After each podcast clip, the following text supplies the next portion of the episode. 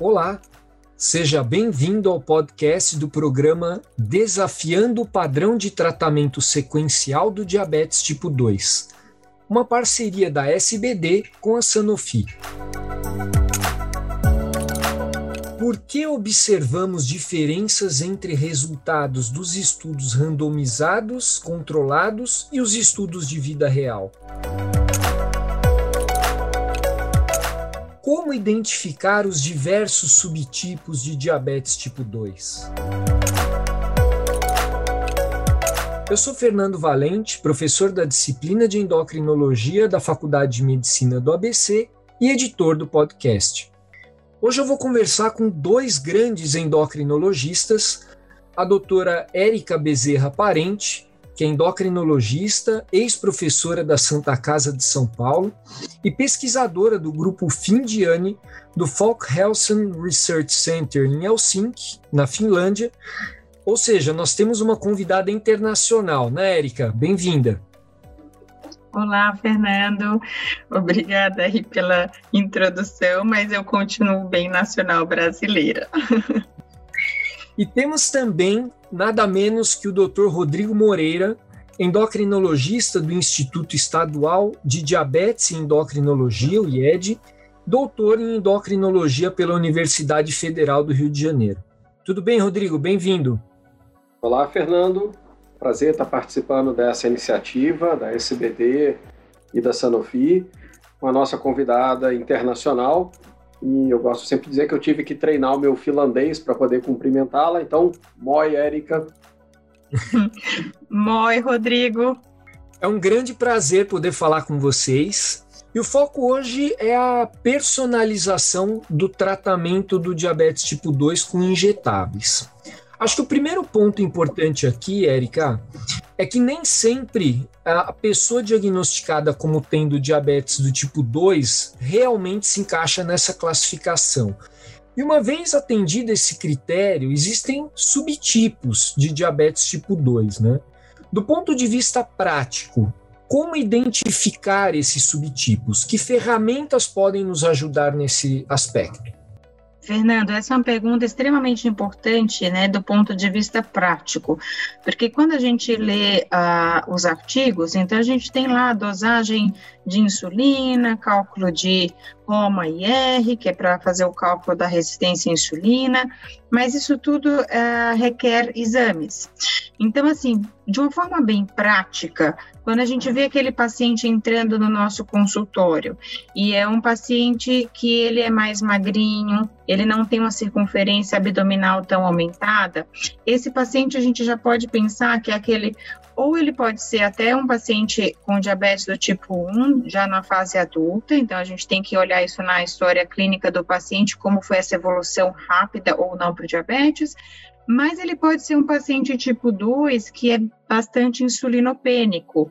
Então, esse perfil de paciente com diabetes, porém magrinho, a gente tem que pensar se ele é um diabetes tipo 1 adulto, né, que desenvolveu na fase adulta, ou ele é um tipo 2, mas com perfil insulinopênico. E nesses casos, por exemplo, não se aplicaria a gente usar uma metformina e sim fazer já uma reposição de insulina. Isso é muito comum nos pacientes até com mais idade, os pacientes com diabetes com 60 anos, por exemplo. Já o paciente que entra no consultório, você olha para ele, um paciente com a circunferência abdominal bem aumentada, esse paciente tem bastante resistência à insulina, provavelmente pela gordura visceral, e aí sim a gente tem que investir no tratamento da resistência à insulina. Então, esse é um diabetes tipo 2 mais insulino resistente e não tanto insulinopênico, pelo contrário, mais hiperinsulinêmico. Maravilha. Bom, é, Rodrigo, isso que a Érica colocou seria fazer uma medicina personalizada, né? uma individualização do tratamento e certamente aumenta a chance de sucesso do tratamento, que é diferente do conceito de medicina de precisão. Né? Então, o que seria medicina de precisão? Então, Fernando, eu acho que as pessoas hoje confundem um pouco né, a medicina personalizada com a medicina de precisão. Isso é medicina personalizada, é o que nós fazemos hoje, de nós tentarmos, através das características do paciente, escolher um tratamento mais adequado. A medicina de precisão, e a gente espera que o futuro seja voltado para isso, é você conseguir, através de diversas características do paciente, inclusive características genéticas, definir previamente qual o tratamento mais adequado para aquele paciente.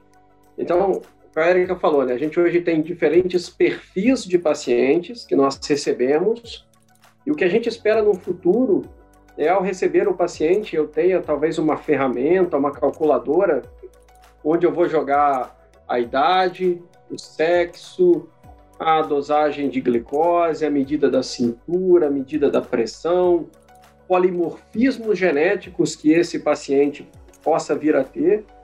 E essa calculadora vai me dizer: este paciente tem 98% de chance de responder à droga A e ele tem apenas 10% de chance de responder à droga B. A gente já tem um pouco de medicina de precisão dentro do diabetes, né? Quando a gente fala de MOD, a análise genética de um paciente com MOD permite que a gente saiba exatamente qual é o paciente que vai responder à sulfonilureia, qual é o paciente que pode ser tratado apenas com dieta e exercício e a gente espera que um dia a gente possa ter isso também para o nosso diabetes tipo 2. Que a gente possa ter ferramentas que possam prever a resposta às inúmeras terapias farmacológicas que temos hoje no mercado. Perfeito, ótimo exemplo, Rodrigo. Agora, Érica, por mais que as características do paciente sejam identificadas, o que nós mais vemos na prática, infelizmente, é a famosa primeira lei de Newton, a lei da inércia principalmente em se tratando de insulina. Né? É, uhum. Você vê isso na prática? Como contornar isso? Sim, infelizmente, né, Fernanda, a gente vê isso na prática quando a gente recebe pacientes no consultório, quando a gente atende os pacientes nos hospitais públicos. Primeiro, existe a inércia em iniciar a insulina, porque ainda existe muito receio e aquela ideia de que insulina é o fim da linha. Então, isso a gente só vai conseguir mudar mudando realmente a educação médica, e eu acho que isso é uma coisa que, né, você como professor, o Rodrigo, eu, a gente, né, incentiva bastante, e eu acho que as gerações mais recentes têm tido menos medo, mas a gente tem que fazer mais educação médica para não ter medo da insulina, a insulina é importante para aqueles que precisam, como eu falei, não para aqueles hiperinsulino, é, é, hiperinsulinêmicos, né? E existe o segundo ponto da inércia, o que não é menos importante, porque é o segundo, que seria a gente progredir no tratamento. Então, muitos pacientes recebem a primeira prescrição, insulina basal, 10 unidades e por aí fica por 10 anos, né? Então, essa segunda inércia é tão prejudicial quanto a primeira. E, no meu ponto de vista, a gente só vai conseguir mudar isso através da educação. É, o guideline do Brasil, junto com as sociedades né, de diabetes e endócrino de Portugal, a gente tentou colocar isso de uma forma prática, tipo, não que a gente tem que avaliar o paciente pelo menos a cada três meses e dar o segundo passo e dar o terceiro passo. Mas não adianta a gente ter esse guideline escrito se ele não é lido, se ele não é seguido. Então, a gente tem que encontrar de alguma forma é, uma maneira para, é, não só nas escolas médicas, né, de colocar isso, incentivar, porque daí a gente vai mudar daqui para frente as próximas gerações, mas os milhares de, de pacientes que estão nos médicos hoje em dia, e muitos dos pacientes com diabetes estão nas mãos de não especialistas, a gente tem que melhorar, eu acho que é, essa questão da educação médica e deixar de ter medo de iniciar a insulina para quem precisa e progredir né, no tratamento da insulina. Eu acho que só a educação a gente vai conseguir mudar isso. Verdade, concordo. Rodrigo, e a gente vê isso ocorrendo também com outros tratamentos para o diabetes, né? Quando comparamos é, os estudos de vida real e os estudos clínicos randomizados controlados. Por exemplo, com os agonistas do receptor de GLP-1, né? Por que, que isso acontece? É bem interessante, né, Fernando, que nós nos baseamos sempre nos ensaios clínicos randomizados para discutir os efeitos das medicações. Mas o ensaio clínico randomizado é feito num ambiente perfeito. É aquele paciente bem selecionado, às vezes com consultas mensais. Ele recebe o medicamento que ele vai tomar. Se ele perder, ele vai lá e vai ganhar de novo. Então, muitas das vezes, os resultados que nós vemos nos estudos clínicos randomizados, eles são como se fossem resultados assim extremos, no melhor dos mundos, nas melhores condições possíveis. É muito diferente da nossa prática clínica do dia a dia. Aquele paciente que falta da consulta, aquele paciente que toma remédio um mês sim, um mês não. E a gente vê isso acontecer muito com os agonistas de receptor de GLP-1. São medicamentos espetaculares, são medicamentos de última geração que têm uma quantidade de benefícios inquestionáveis, mas talvez por serem medicamentos de um custo mais alto, a gente sabe que a manutenção do tratamento por um longo período ela fica prejudicada. E é interessante, né? A gente tem dados disso dos Estados Unidos, mostrando que nos Estados Unidos, onde o paciente recebe a medicação, a adesão já é difícil. Então imaginem aqui no Brasil né, onde o paciente tem que comprar a medicação, e nós sabemos no Brasil hoje que o tempo médio de uso de um agonista de GLP-1, eu acho que ele vai entre 3 e 6 meses, não passa muito disso. Então a gente tem que tomar cuidado, cuidado na hora de avaliar os, os resultados dos ensaios randomizados, lembrar que a nossa prática de vida real, da prática clínica do dia a dia é diferente e que a gente tem que tomar todo o cuidado para manter a adesão do paciente ao tratamento prescrito. Não adianta a gente prescrever e deixar para lá. A gente tem que cuidar que o paciente esteja tomando a medicação de uma maneira regular para que a gente obtenha o máximo do seu efeito. Legal, Rodrigo. Parece óbvio, mas a gente sempre tem que lembrar, né, que o remédio funciona enquanto ele é tomado, né? Érica, eu acho que até, até mesmo a forma como o fluxograma de tratamento do diabetes tipo 2 aparece em alguns guidelines, por exemplo, no americano, europeu, é, pode contribuir para essa inércia terapêutica. Né? Você comentou aí do, da diretriz é, luso-brasileira recentemente publicada, da qual nós três fizemos parte né, da construção desse documento, que foi capitaneado aí pelo Marcelo Bertolucci o que, que essa diretriz traz, então, em relação a esse aspecto? Você colocou de, de olhada ali três meses, né? O que, que ela traz mais em relação a isso? Então, interessante que a gente lembra quando a gente estava discutindo exatamente essa questão do segmento, né, e o quanto isso é importante para a gente evitar a inércia o máximo possível. Então, o Rodrigo comentou, não só para insulina, mas para outros medicamentos, a gente precisa reavaliar. E a diretriz, ela coloca isso bem claro, essa reavaliação é, não deve passar de três meses, para a gente decidir o próximo passo. Um segundo ponto importante que a gente colocou lá né, Fernando, em relação à hemoglobina glicada, né, que o paciente chega no seu consultório e aquele paciente que chega no seu consultório com a glicada de 7,5, por exemplo, ele não pode receber a mesma conduta daquele paciente que chega com a glicada acima de 9, por exemplo. Então, a gente sabe que uma glicada mais alta, você não vai conseguir colocar o paciente em controle com a metformina. E lá atrás, bem antigamente, né, tinha aquela história, ai, não, vou melhorar a dieta, vou melhorar exercício, e daí depois, não, não existe mais essa de vou melhorar isso, vou melhorar aquilo. Então, já foi comprovado que a gente precisa ser mais agressivo nesse início de tratamento quando o paciente chega com a glicada acima de 9. E por isso que a diretriz coloca, é, é dupla terapia, não tem essa de você começar só com a metformina e vamos mudar o estilo estilo de vida. Isso é para quando a glicada está um pouquinho mais baixa, né? Então, não adianta, você não vai conseguir chegar no controle. E aí a diretriz deixa bem claro, glicada já mais alta, a gente precisa entrar com dupla terapia. Nessa dupla terapia pode-se inclusive considerar tratamentos baseados em insulina e nesses tratamentos baseados em insulina, a gente tem a possibilidade de iniciar uma insulina basal, iniciar uma insulina basal com agonista de GLP-1, a iniciar uma insulina basal que seja basal bolos, né? E aí vem a questão, bom, e aí, o que, que eu vou decidir dentro dessas três? Então, isso é importante a gente vê o perfil também do paciente do ponto de vista clínico. Então, a gente sabe que o paciente, muitas vezes, ele tem não só o jejum, mas o pós-prandial elevado. E se eu iniciar, às vezes, só uma insulina basal com a metformina, eu não vou resolver esse problema do pós-prandial.